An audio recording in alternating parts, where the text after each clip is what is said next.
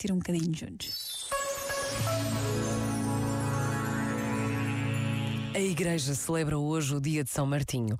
É nele que se conta que, num dia de chuva e frio, quando ainda era um soldado romano, cortou o seu manto para cobrir um pobre, sem saber que assim estava a cuidar do próprio Jesus. Diz a lenda que, nesse momento, as nuvens negras desapareceram e o sol surgiu.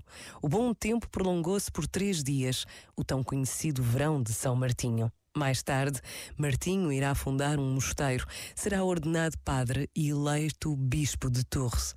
Uma vida cheia e totalmente entregue a Deus. Pensa nisto e boa noite. Este momento está disponível em podcast no site e na app.